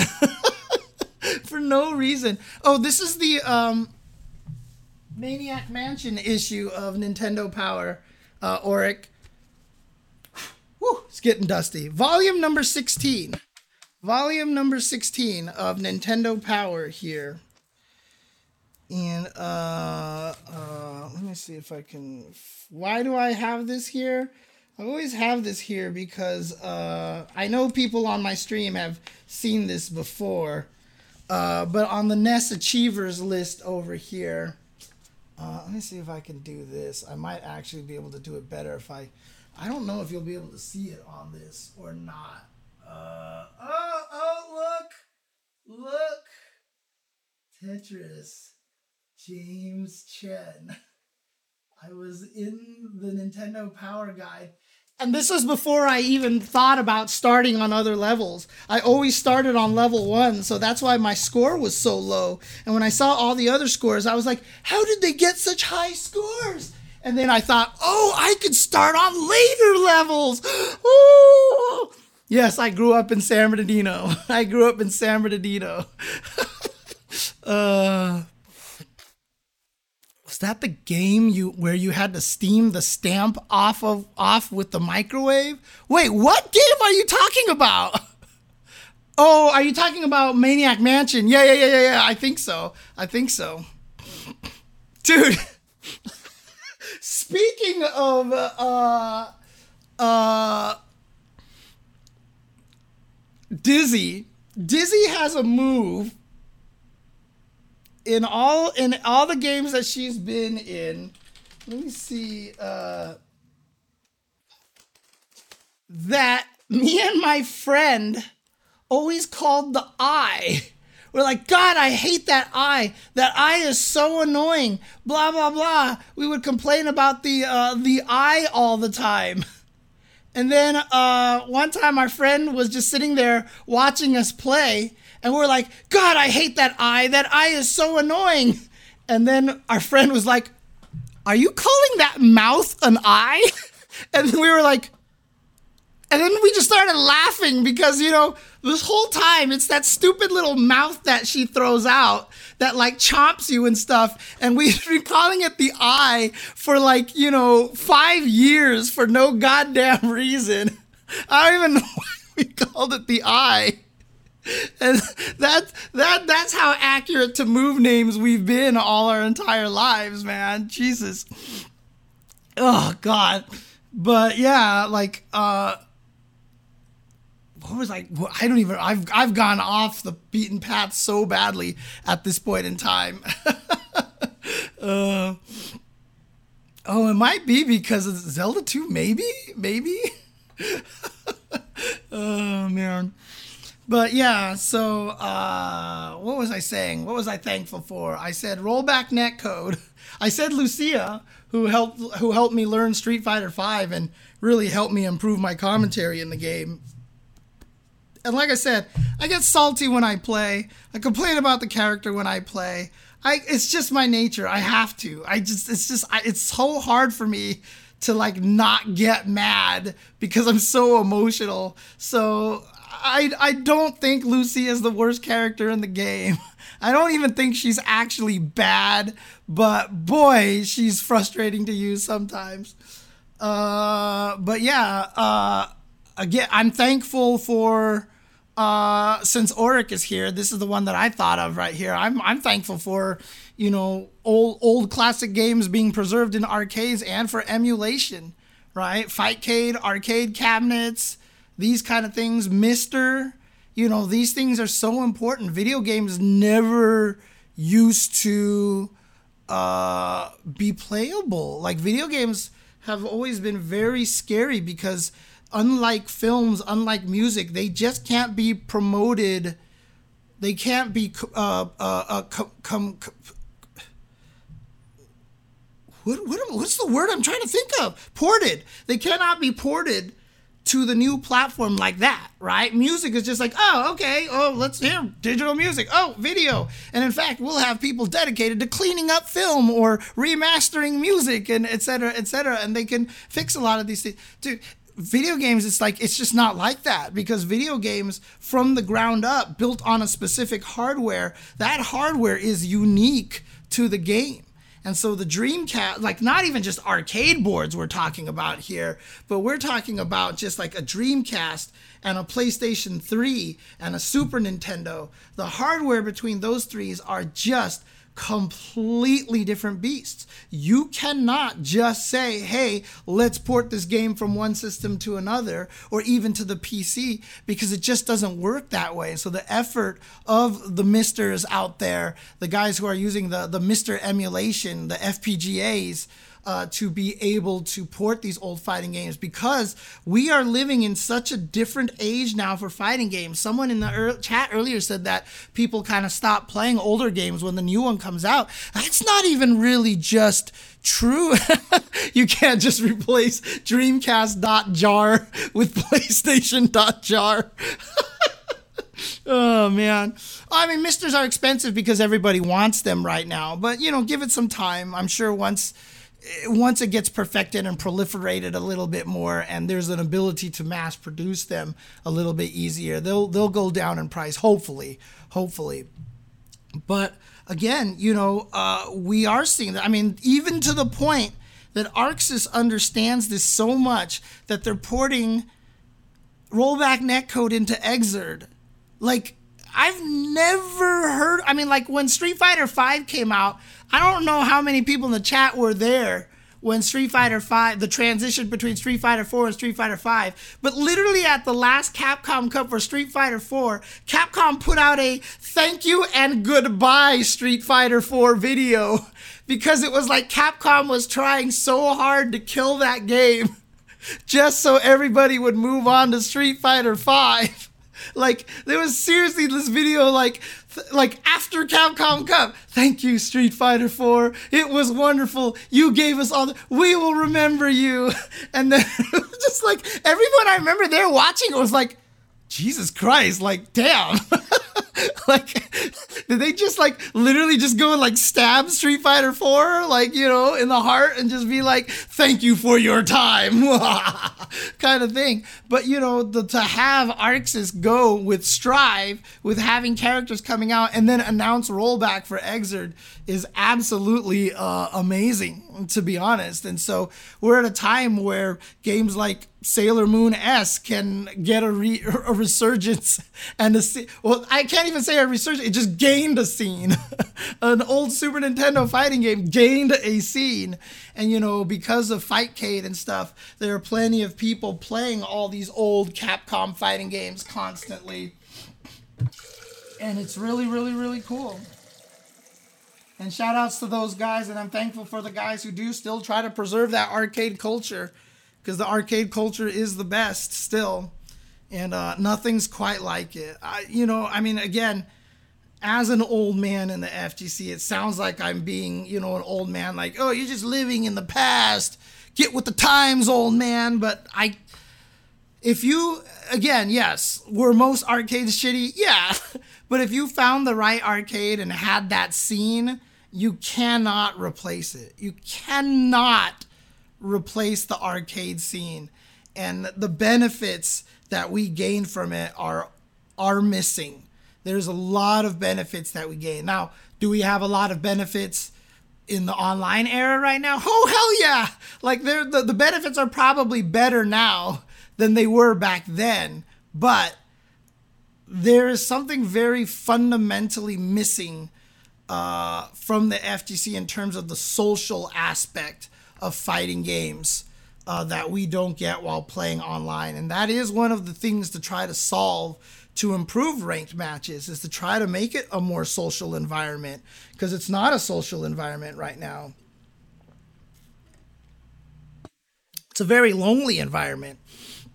And it makes uh, playing fighting games very, very frustrating because it's either constant loss or it's just you don't give yourself yourself some time to relax. You don't give your chance your brain to to process anything.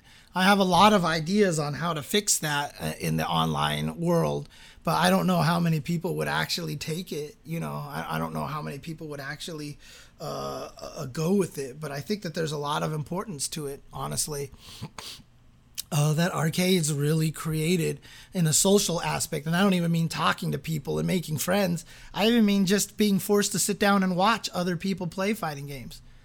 Like being forced to watch while you're waiting for your turn again on the arcade cabinet is one of the most beneficial things that can happen in fighting games.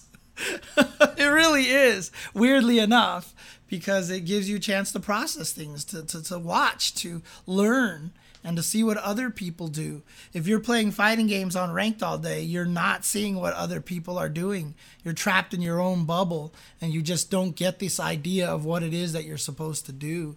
And it's tough. It's very, very tough to learn in that kind of environment because it is an exercise in frustration and, and, and salt and, you know, arcades definitely can alleviate that. Again, were there assholes at the arcade that would make it far worse? Yeah, of course, of course.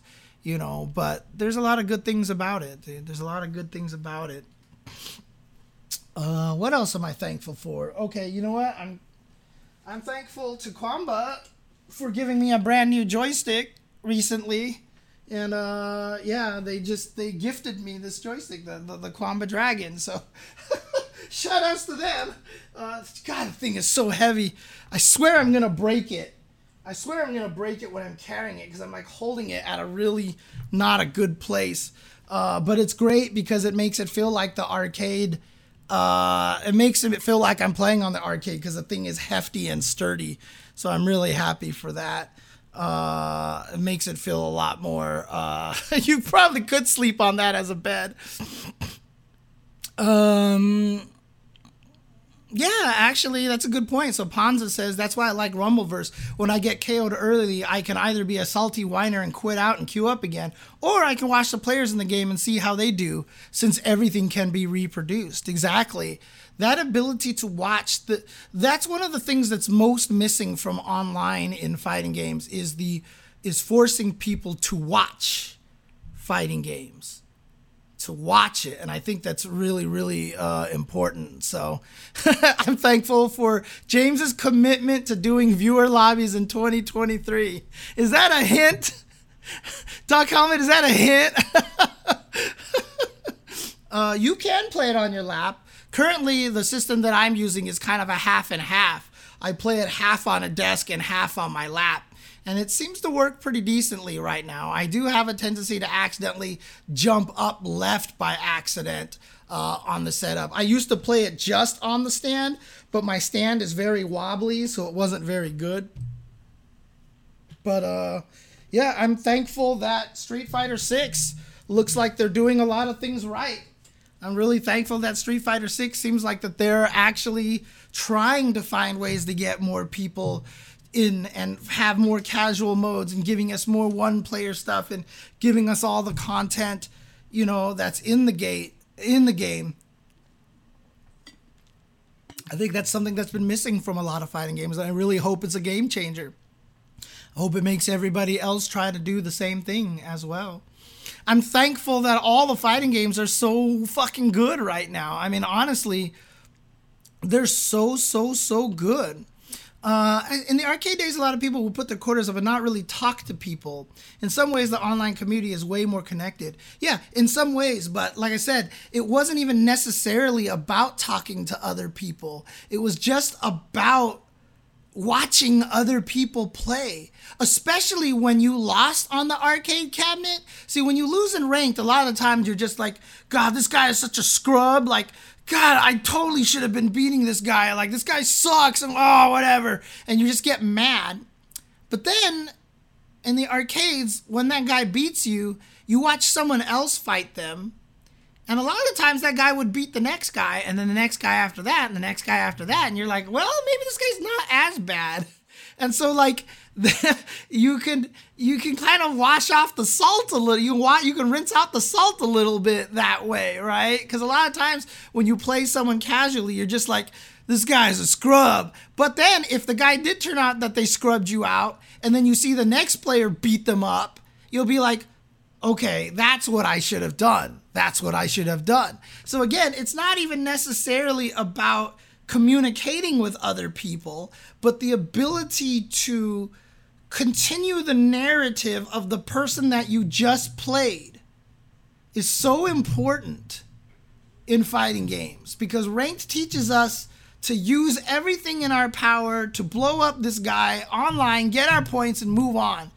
Arcade teaches you that I can beat this guy, but he's coming back once three quarters are back so I got to remember how to fight this guy. And if I lose to him, I can watch other people fight this guy and see what he's doing. Like you continue this ability to build a little bit more on your strength. The online scene of forcing you to constantly like the thing that makes a lot of players stronger are uh, like for example in Guilty Gear Strive are the fact that players like Razzo, like Jonathan Tene, like uh, like um, Umisho and all these guys, they play long sets with each other over and over and over and over and over again. So they're learning that. But if you're only playing ranked, you do lose a lot of that ability. And uh, yeah, exactly. Viewer lobbies are a lot better that you get that ability to learn a lot more. And so yeah, with Street Fighter 6, I will definitely be trying to throw some viewer lobbies. Duck helmet, okay? I got I get the message. I get But yeah. but um yeah, there's just a lot of uh nice things about that, uh, to be honest with you. So uh, I want to do the KOF lobbies, but man, I just. Uh, all right, let's get to some things I'm not thankful for. I am not thankful for KOF matchmaking, okay? I am definitely not thankful for KOF matchmaking. I am not thankful for the Guilty Gear lobbies, as we mentioned earlier but I I will definitely say that I I boy ah and KOF is one of the games that has made me really, really sad recently, to be honest with you, because I wanted to play it. I really liked the game. I wanted to play it a lot more. And honestly, I haven't played it that much at all. And it's really just because the ranked system doesn't work. And for me to learn a game, I want to do that. Like when I play Soul Calibur, on my viewer lobbies, like everyone that I play against is so freaking good. And uh, it's hard for me to learn in that environment. Like I don't, I don't improve very quickly that way. But you know, when I play something like Street Fighter V and I have the ranked and the skill-based matchmaking, it's helpful for me to to learn. It really is. The skill-based matchmaking system is very helpful to learn. It really, really is because you do have that ability to uh, keep fighting people of your own strength. Again, that didn't happen in the arcades, but like I said, watching them play is a very important thing, and you don't get that. So early on in KOF 15's lifespan, I was watching a shit ton of KOF 15 videos, and that helped a lot. And then uh, it's just all kind of tapered off, to be honest with you. So, um, yeah, God. Yeah, Mike. Uh, it's so frustrating, dude. It's so frustrating. Yeah, ranked is stressful. Ranked is stressful. And I tell that to people. And a lot of people tell me that, ah, ranked is just fine. I'm like, well, the reason why you're telling me that is because you're still in the fighting game community and on Twitter and following me. And you're talking to me because you're predisposed to enjoy that lifestyle. But there's a lot of people out there that don't enjoy that lifestyle, who have disappeared, who are not on Twitter talking to me at all anymore. and so I'm not going to hear them be like, yeah, James, you're absolutely right. Ranked sucks. Because ranked really does suck a lot. Hmm. It's definitely uh, being put in a environment that's catering to learning is very, very important.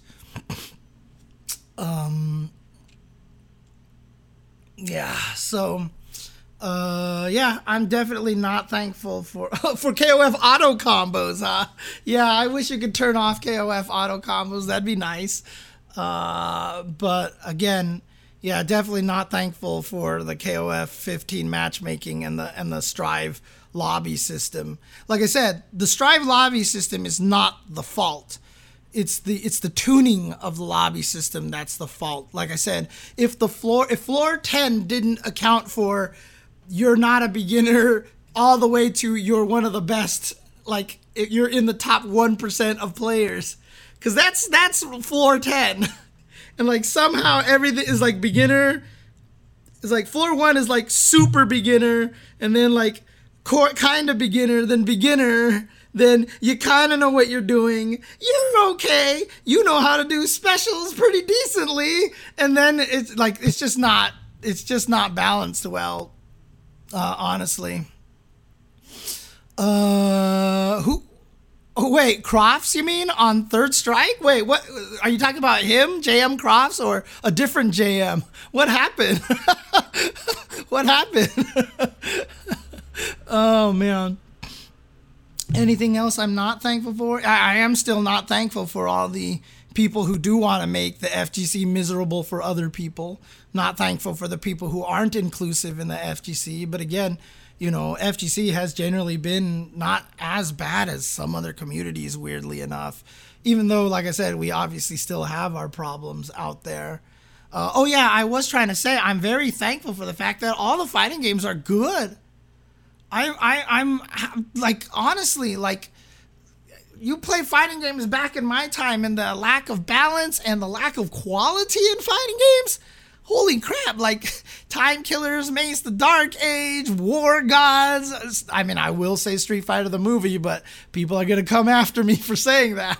But you know there's like all these games out there that are just they were just awful. And then you had games like CVS 1 where the balance is terrible. And like, as much as we love ST and Third Strike, God, the balance in those games is awful. It's just the worst thing imaginable. And like, uh, honestly, like, uh, it's amazing that you can count on a fighting game. You're more likely going to have a good fighting game than a bad one these days.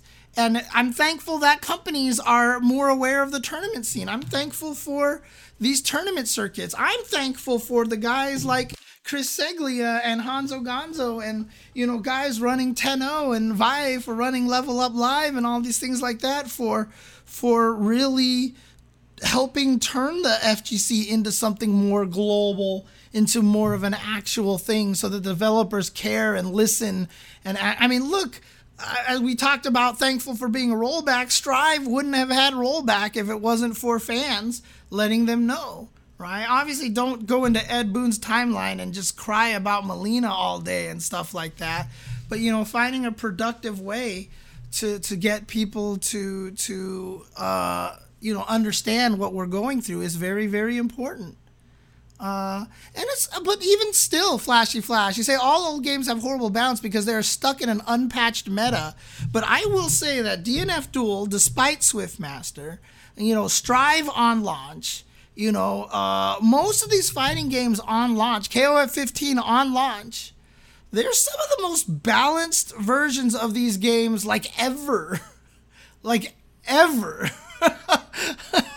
you know, and it's it's really impressive, to be honest with you. It's really impressive how balanced these fighting games are because trust me, as much as you're just like, God, Swiftmaster's so dumb. Yeah, Swiftmaster's obviously dumb, but man, like, you look at the old CVS1 knockos, like, I don't even know if I could name you a character that I feel like was more broken than CVS1 Nakoruru. Uh, honestly, and yeah, Mike is right too. We did have patch games back then. Uh, Mortal Kombat's got patched frequently. Uh, you know, there was the third strike update. There was Alpha 3 Zero Upper, I mean, Al- Alpha Upper and stuff like that. And it was what made Nako crazy. Everything comboed, everything was damaged, everything was safe. She was super fast.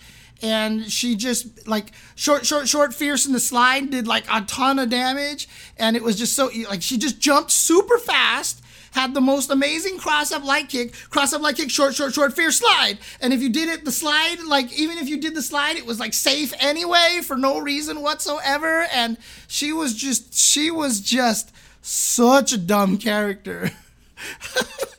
dumb, dumb character. But yeah, arcade games did get patched. They would get new updates that you swapped out a chip or something like that. Uh, so they did get patched every once in a while. Like I said, Mortal Kombat 3 was one of the famous ones because they it just came out as a beta in all the arcades. Like they just released the beta to everybody. At one point in time, everybody's fatality in Mortal Kombat 3 was a combination of block and run. it was like run, run, run, run, block, or run, block, run, run, block, and whatever like that, because it was just a beta that just threw out there, and like eventually it got like changed and patched, etc., etc. Uh, yeah, but I am thankful for DLC and patches as well.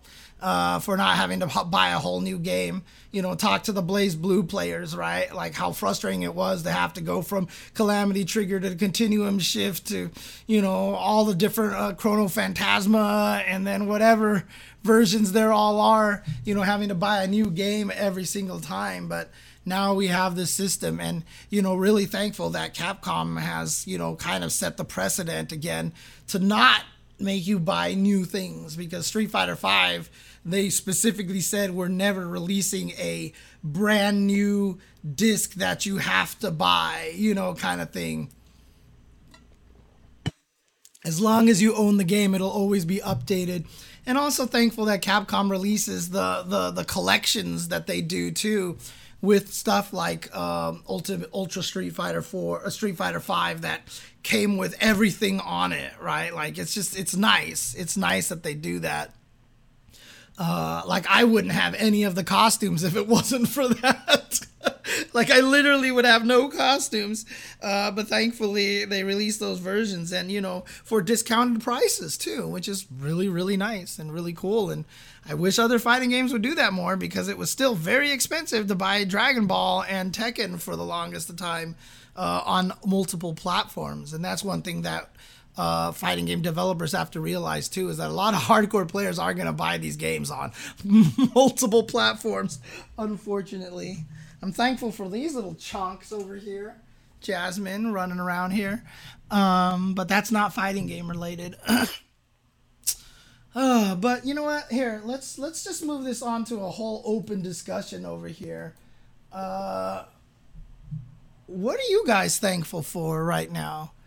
I know there's not a ton of you in the chat right here, but if you're watching this or listening to this on YouTube or something like that, let me know what you're thankful for fighting game wise. Because obviously, there's a lot of things to be thankful for outside of fighting games, but you know what are you thankful to the FGC for right? What is it what are the things that FGC has managed to bring for you that you that you are thankful for? So yeah actually it's a good point. So converse says thankful that we are still a thriving community.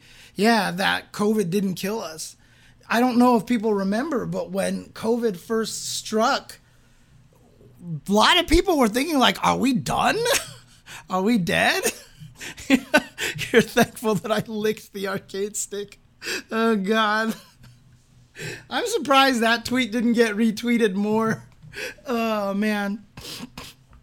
Yeah, thankful for Fightcade, Third Strike. Uh, Zilcho says, thankful for me, appreciate that. Uh, hitboxes for saving the hands and wrists of a new generation. Yeah, I mean, again, depending on the person, right? Because Sajam definitely hurt himself more thanks to the hitbox than a joystick. So again, uh, depends on the person. Depends on the person. So yeah, thankful that you can turn off the commentary in Street Fighter 6. Agreed. Agreed. Uh, creating content, says Servbot uh, Phil. Uh, Duck Helmet says, thankful for my help and advice to keep me going in fighting games.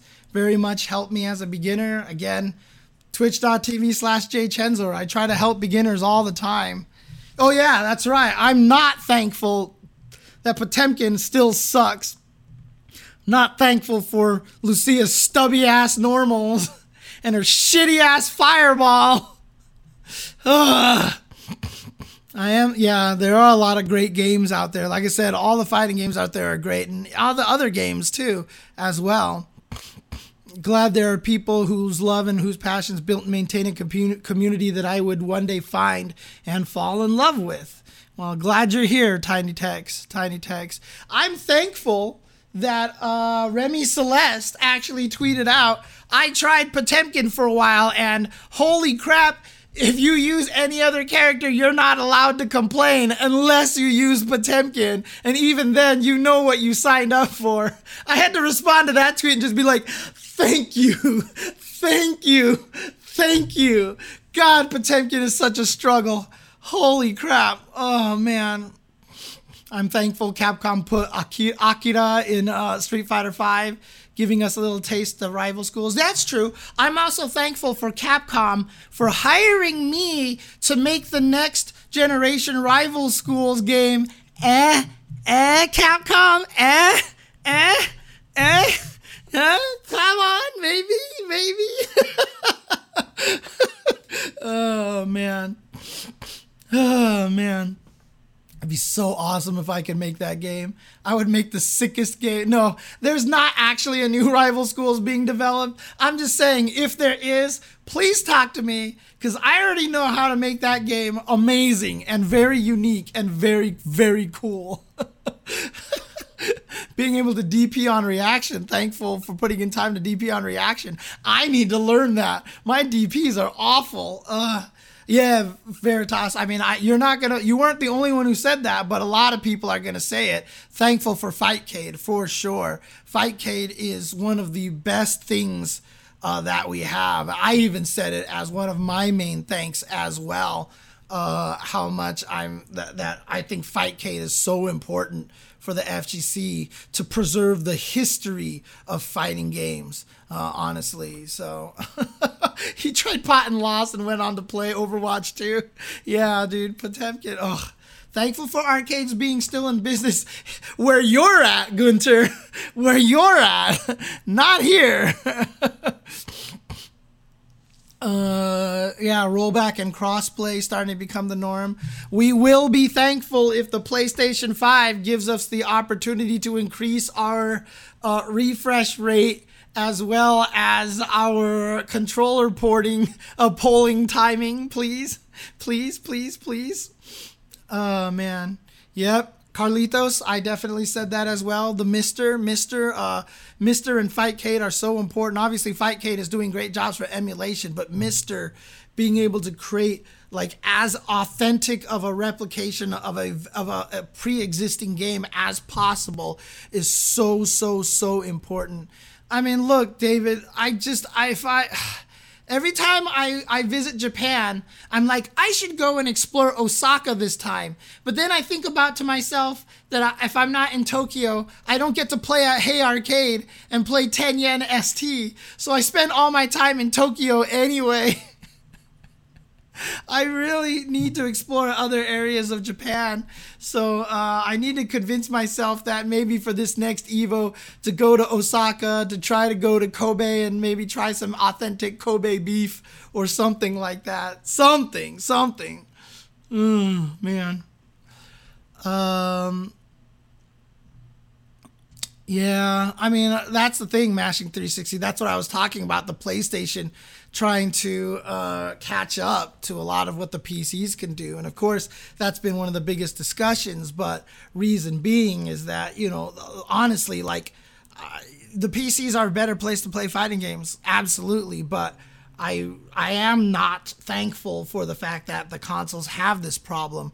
I hope we can develop a parity between the two platforms, consoles and PC, so that regardless of what your flavor is, you have the option to play fighting games at their most optimal uh, online with everybody else because I think that that's really, really important. Yeah. Oh, dang. That's nice, Carlitos, that you actually have a lot of versus cities in your area. Uh, thankful for fight sticks and other controllers are easy to get. Yes. So Hello Kitty, I guess, knows, uh, you know, in the past how hard it was to get joysticks, man. I had to spend like so much money to import joysticks, and they were so sought after that most of my joysticks got stolen at events. Uh, they just basically. and tournaments used to get held up. Like we had a tournament for MVC2 and nobody could play because everyone wanted to use Justin's MAS stick. Justin's MAS stick was tuned in such a way that was similar to the arcades, and so everyone wanted to play, particularly Justin's joystick. Even they didn't want to play other MAS sticks because they could all be tuned differently. But the fact that we're all used to the same uh, kind of sticks now is really, really nice. The square gates, for example, before we had perfect 360s, octo gates, square gates, and all these different things and uh, it was really hard to share joysticks between people but now everybody can just play joysticks anywhere. So you only started playing fighting games in december last year wow, welcome Hello Kitty to the scene then. Uh, hope you've been enjoying it. And like I said, I, I, I, love helping beginners. I don't know, in a year you might have gotten super good already. Uh, I never know because just, everybody learns at different paces. But, you know, I'm always here uh, on twitch.tv slash jchensor as well. Uh, and if you ever need advice or help, just let me know. Uh, I play Octogate so that no one wants to use my joystick. That works too. Oh, you hit that? Okay, so Hello Kitty, you're just one of those people who got attuned to fighting games very, very quickly. You're probably better at Street Fighter Five than I am. Uh, like uh, almost not even a question at this point. Uh, but yeah, it's uh, it's it's anything else that you guys are thankful for here uh, for the fighting game community? Again, really just thankful for the experience, for the life uh, that it's given me. Honestly, like I don't think like you know there's a lot of people out there who will look back and be like boy i wish i did things differently. If i could live my life again i would do things differently. And i don't know if i would. Honestly don't know if i would. Like thinking back on what's happened i feel like i'm in a good place right now and, and i feel like uh, i'm happy uh, honestly. Um, so you know, it's, it's great. Return of the Not Tuesday Not Show. Don't worry. I do. Okay, so again, I already know kind of what I want to rebrand the entire stream to. I kind of already have a new name and everything like that. The problem is, it's, it's creating the assets. Honestly, that's the part that I'm the laziest about is changing the title screen and like trying to rebrand everything. I still have crossed out not Tuesday show up here in the upper left and stuff. So I got to create all these new assets, and that's what I what I got to do. So. Is Hello Kitty even allowed as a gamer tag in the FGC? Why? Because uh because Ricky Ortiz took it a long time ago. I don't know if a lot of people don't know, but uh, Ricky Ortiz used to be uh, uh, Hello Kitty. uh, oh, Ricky Ricky Ortiz. She's been playing for over a decade now. she's been playing for over a decade. Yeah, so it was uh, Hello Kitty, I think, was what uh, she she goes by. So uh, one of the most famous fighting game players of all time. Uh, one of the classic fighting game players of all time. Uh, been around forever, been one of the best for the longest of time. Uh, the first year for Street Fighter 4 at EVO, Daigo defeated Justin Wong in grand finals. The second year at EVO, uh, Daigo defeated Ricky Ortiz in grand finals. Ricky Ortiz also lost in grand finals in CVS 2 at EVO to Kindevu. Uh, Ricky Ortiz was my teammate in a CVS 1 tournament a long time ago. Uh, her history goes back very, very, very far. Uh, she she is one of the most prolific and important players. Second place at Capcom Cup for Street Fighter V as well, the year that NuckleDu won. So the first year for Street Fighter V, uh, NuckleDu won it, but uh, Ricky Ortiz was in uh, second place. So uh, Ricky Ortiz has been playing fighting games forever now. Yeah, for decades, literal decades. Come here, Jasmine. Come here, Jasmine. Come here, Jasmine. Come here, Jasmine. Come here, Jasmine. So she knows. This is the problem with Jazz. Like Nathan, he just comes up here and then I just grab him, whatever. Jasmine knows that when I'm sitting here talking to whatever she thinks I'm talking to, uh, to not come up here because then I always try to grab her and like show her off to the stream and stuff. So like she knows not to come over here. She's she's smart. She's wise. Let's see if I can get her. Let's see if I can bait her with the table again here. I've got this little port on the table here that she likes to come after. Let's see if I can get her to to. Oh oh, there it is. There it is, Jasmine. Come here. It's up here. It's up here. It's up here. What is that? What is that? Let's see if I can get her. Let's see if I can get her. Oh, no, no, no, no, no. She tried to run. She tried to run. Oh, come on. Come on, Jasmine. Oh, got her. Oh, she's not happy. She's not happy. Oh. Oh. She's like, stop using me to try to get views on your damn stream. Oh, man. All right, fine, Jasmine. Fine. Be that way.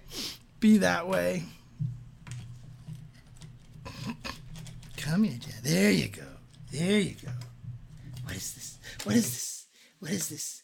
Oh, she ran away again. Damn it. Okay. yeah. Oh, I'm trust me. I'm thankful for Jasmine and Nathan as well. Uh, very, very uh, thankful. Yeah, I hope to see Ricky play again once Street Fighter Six come out. She's not as uh, involved as much anymore, but I think it's just a lot of the old school players don't enjoy Street Fighter Five as much as they enjoyed a lot of the older games. And again, for the reasons that I've already documented many, many times about the heart game versus the mind game kind of thing. Uh, Street Fighter Six definitely feels like a stronger balance between heart and mind. So I do think a lot of the old school players will actually find success this time. You know, a lot of players, old school players like Graham Wolfe and all these guys, Jason Cole, you know, they swore that when Street Fighter V came out that now you players will learn there's more validity I think to it in Street Fighter 6. And again, that's not just going to mean that they were better or anything like that. It's just different games just treat different players differently. So, uh, honestly, Thank you for thankful for anime fighter. Thankful for trip guard. yes, even though people don't know how to use that word correctly, for sure. Um, because uh, yeah, I made up the term trip guard. Oh yeah, Nuki. I talk about Nuki all the time. Uh, Daigo talks about that. Daigo says Nuki's not very good at Street Fighter Five, and he's like, "Does that mean Nuki's a bad fighting game player?" He's like, "No." It's just that he doesn't want to study, so he doesn't want, so he can't learn Street Fighter Five because Street Fighter Five is such a studying game. You know, there's no release date for Street Fighter Six at all yet, so. Uh, I'm thankful for getting a taste so far of belonging to a community since I'm not in school or the church anymore. That's cool, Carrie and Shade. Uh, I hope you're enjoying it, and I, I hope you get to travel to an event one of these days. Uh, I am thankful there are many companies making fighting games nowadays, says Hello Kitty. Yeah, it's a lot of, I mean, again, before Street Fighter 4, there were no fighting games. Like, there was just Tekken and Guilty Gear and, like, BlazBlue, And that was kind of like it.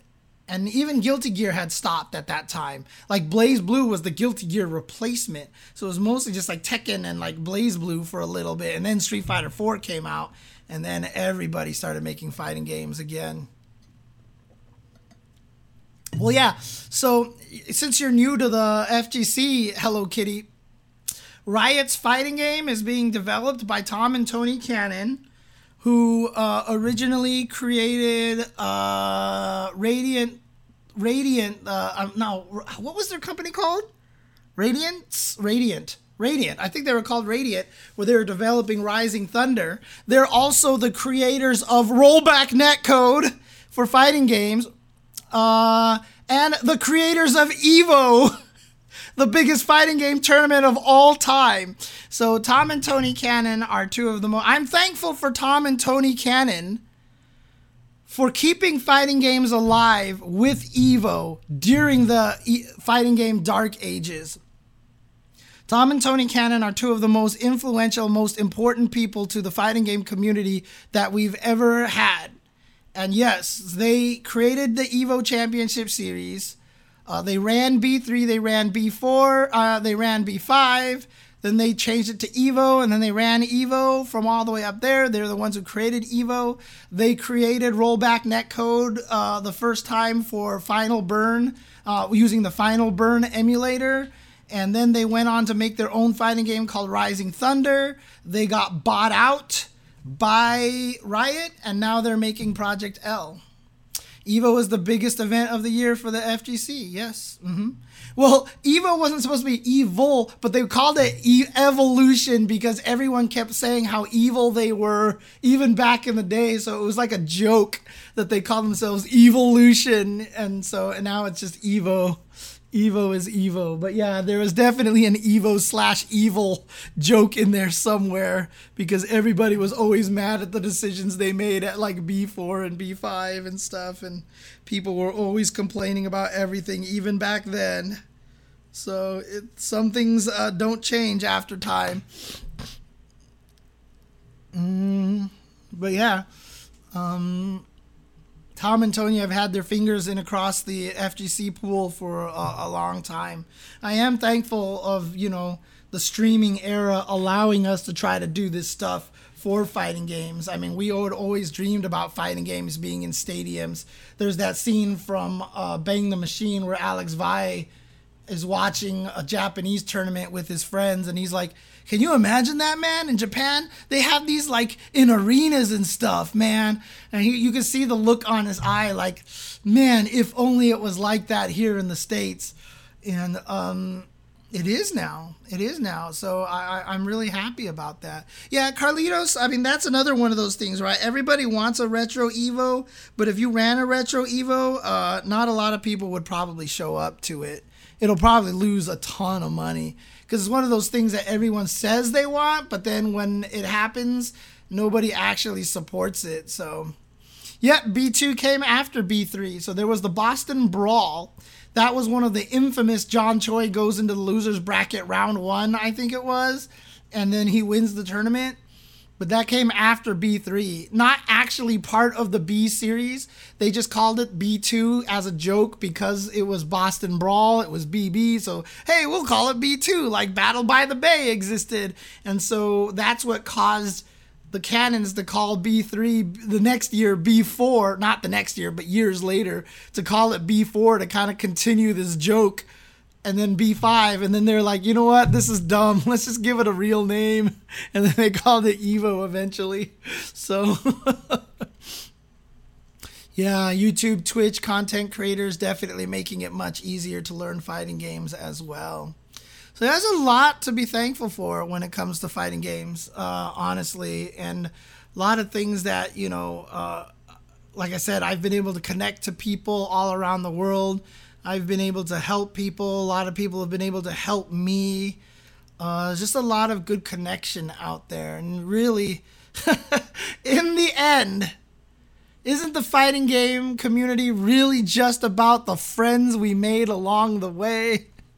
Because honestly, like most of my best friends are like fighting game players and stuff. And you know, it's a joke to, to, to say that, it's a meme or whatever like that. But it's really true, honestly uh, fighting game community definitely did a lot of uh, has helped me meet a lot of wonderful people and stuff. And so you know um, it's it's it's great. It's it's really it's fantastic. And it's something that hard to trade. Yeah and some of us have made enemies and some enemies have become friends. John choi and alex valle just posted a picture holding each other's kids and they were definitely enemies for the very for a very long time. Very famous story that uh, they both flew out to the Midwest Championships to play in a Street Fighter 3 tournament because the Midwest was like, our players are the best. And so they flew out John Choi and Alex Valle to come and challenge them. and uh, Alex Valle and John Choi were enemies at the time because that was the NorCal SoCal rivalry and uh, they both got stranded in Arizona. I think on the way back or on the way there, I forgot just because of flight delays. And they just started chilling and chatting, and then they became really good friends. And then uh, since then, they've actually been really, really, really good friends. And in fact, after Valle came home, and you know it started becoming obvious that Valle and Choi were actually good buddies at that point in time. Mike Watson actually got mad at Valle for making friends with the enemies you know, like worried that he would lose the drive kind of thing. but yeah, I mean, enemies become friends, friends become enemies, etc., etc. I mean, to be honest with you, Gunter, you're still you're still part of the FGC. You're here, right? Uh, I mean, uh, you've been to Evo Japan and stuff like that, right? So you're still much as much a part of it. As long as you're watching, it's still you're still a part of it. I tell people this all the time. You know, a lot of people are like, oh, you don't count as the FGC until you've been to a major. Fuck that. Like, if you've been watching and you're still invested in fighting games and you still enjoy watching it, it's good enough, man. That's just how it works, man. It's just how it works. So, uh, yeah, I, I, you're still fighting game community to me. So, you'll always be my X Men versus Street Fighter Infinite combo buddy. Uh, I don't think it's going to be the future, but it's going to be part of the future. Hello Kitty. Uh, Hello Kitty asked, "Do you think online tourneys is the future with online getting better?" It's going to be part of it. It's just going to be part of it. It's got to be the two together. Whoa! Did you just change? Uka, Uka, Munka. Oh, infinite high count. Wait, what the heck? That's that's the other David, right? Where did you come from? What the hell? We got all the old school people here. We got the Infinite High Council members in here. What the hell, dude? oh my god. Yeah, we had an old group for X-Men versus Street Fighter days called the Infinite High Council, where all we did was try to find as many infinites in X-Men versus Street Fighter as possible. so we were the IHC, the Infinite High Council. Oh man, I even created a little Yahoo group mail that every time you sent to it, it would, we would all get them and stuff. Oh man, those were the days. Those were the days. Yeah, artists and cosplayers, everybody, everybody who's doing anything with it. Because, like I said, that's the thing is being able to use your talent to help the fighting game community works great ways. Like a lot of people don't realize that, you know, Boss Logic, right? We all know who Boss Logic is, right? I mean, he's that guy who does all those crazy like Marvel posters and all that stuff like that. Boss Logic got his start making trailers for the fighting game community. Like people don't know. Boss Logic start like his brother is like one of the people who used to run one of the tournaments in Australia. Like Boss Logic's background is entirely part of the fighting game community. A lot of the first uh, graphics that he would make is he would actually take like real people and turn them into Street Fighter characters and stuff. Uh, so he made like these beautiful photoshops of like a realistic looking Guile or a realistic looking, you know, Cammy or Chun Li or something like that. That's where Boss Logic got his start from. And now Boss Logic has been like on freaking like talk shows at night and stuff like that. And so he's actually, uh, yeah, he's been, a lot of people got their start in the FGC, man. Uh, it's, it's all there, so. Oh, man. Wait, what are you talking about, David? Is there actually a uh uh did you turn the Infinite High Council archive or something like that? That's crazy. Uh I don't think I knew about that or maybe I did and I forgot. But yeah, uh a lot of a lot of people in the fighting game community have gone on to do a lot of great things and it's it's really cool to see and, and i love seeing that kind of stuff. So it doesn't matter where your skill level where your skill level lies you can find ways to do it. A lot of the artists you know have found their ways to help the fgc a lot. A lot of music writers i mean uh, red rapper aka zed tabani uh, I got him to make a bunch of music for Evo intros, and now, you know, he's doing some cool stuff. And he went to a really awesome music school, was the first rapper at this very uh, prestigious music school in Boston. And uh, yeah, just a lot of people doing a lot of cool stuff. So. What do you think about possibly killing Twitter? Actually, I was going to talk about that today, but I figured I would save that for next week as just a full discussion. So I had more time to like to, to kind of wax on it and discuss it a little bit more in detail. So I definitely want to talk about that a little bit more uh, next week. But uh, you know what? I think uh, I've been kind of talking about this and talking about the things I'm thankful for and stuff, you know. Uh, man. Uh, and so uh, I think that'll uh, that'll about do it for today. Unless anybody else has anything last second they want to ask or talk about or you know suggest things to be thankful for. But uh, outside of that, like I think um, I think uh, that's that's that's all I've got for today. Just again always trying to breed a lot of the positivity, talk about the cool things about the fighting game community. Too often it's really just about the negativity. So it's really cool to talk about, you know, these kind of things, tell these stories, and talk about the good sides of the FGC. Um, oh, man. Deleted your Twitter account. Okay, that's fair. That's fair.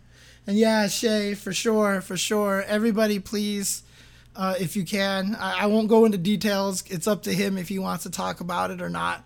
But please, everyone, uh, send your thoughts to Shay in the chat as well. So hopefully uh, he can stay safe and and and and uh, and uh, he'll be okay. So, but again, uh, thank you everybody for tuning in and listening. Uh, hopefully, yeah, thankful for Twitch. I mean, hell, if it wasn't for Twitch and this kind of stream stuff like this, uh, how often would I be able to talk to Gunter again? Uh, he doesn't even remember. I told the story that he was one of the guys that uh, came and picked me up uh, at for Evo one year. It was him and Madge who brought me to back to Evo to make sure I saw my own two hit combo video debut there. And then also that's allowed me to be there live for the Daigo parry as well. So I'm very, very, th- oh, thank you. Thank you. Hello Kitty says, thankful for the Ultra Chen TV podcast. Appreciate that very much. Uh, like I said, a lot of love around here in the FGC. Uh, yeah, someone else did mention it, but I'll mention it again. Thankful for Tetris Grandmaster console release in like a week. Oh, here's the other guy. See, he doesn't fight as much. He just kind of resigns to defeat. Mm. Hi. Hi, Nathan. Hi, Nathan. Meow. Hi, Nathan. Hi, Nathan for those of you on the podcast, you guys are used to this already. If you guys are listening to this on the podcast, you know you just sit here and listen to me go, Hi, Nathan. Mm, hi, Nathan. Mm, all day. So you guys are just like, yeah, okay, he's snuggling his cat again. oh, man. What a dorky cat. What a dorky cat. Mm, and now he's rubbing his head on the microphone all you people on the podcast definitely uh, are used to this sound as well. all right. Well, in any case, uh, I bid you all a good night, and you know, definitely, if you, uh, I'm thankful for families and friends, you know, for some for some you know true Thanksgiving stuff. I hope you guys all have a great day on Thursday whether you celebrate Thanksgiving or not. And for those of you, you know, uh, I may even stream that day because my family gathering is for lunch. And so I might come home uh, and maybe I'll stream at night. So if you guys do find yourself alone on Thanksgiving night, uh, keep an eye on twitch.tv slash jchensor. And perhaps what I'll do is I'll stream that night and we can all hang out together. So you know, and, and, and we can be the FGC family together on stream. So, um, hope you guys are doing well. Uh, enjoy your time if you do are spending time with uh, family or even if it is a friendsgiving because friends oftentimes are j- just as or even more important than family as well so hope you guys all have a great four day weekend Take care, and I will see you guys next time on the Not Tuesday show.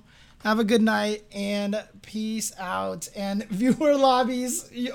All right, all right, viewer lobbies. Got it, got it.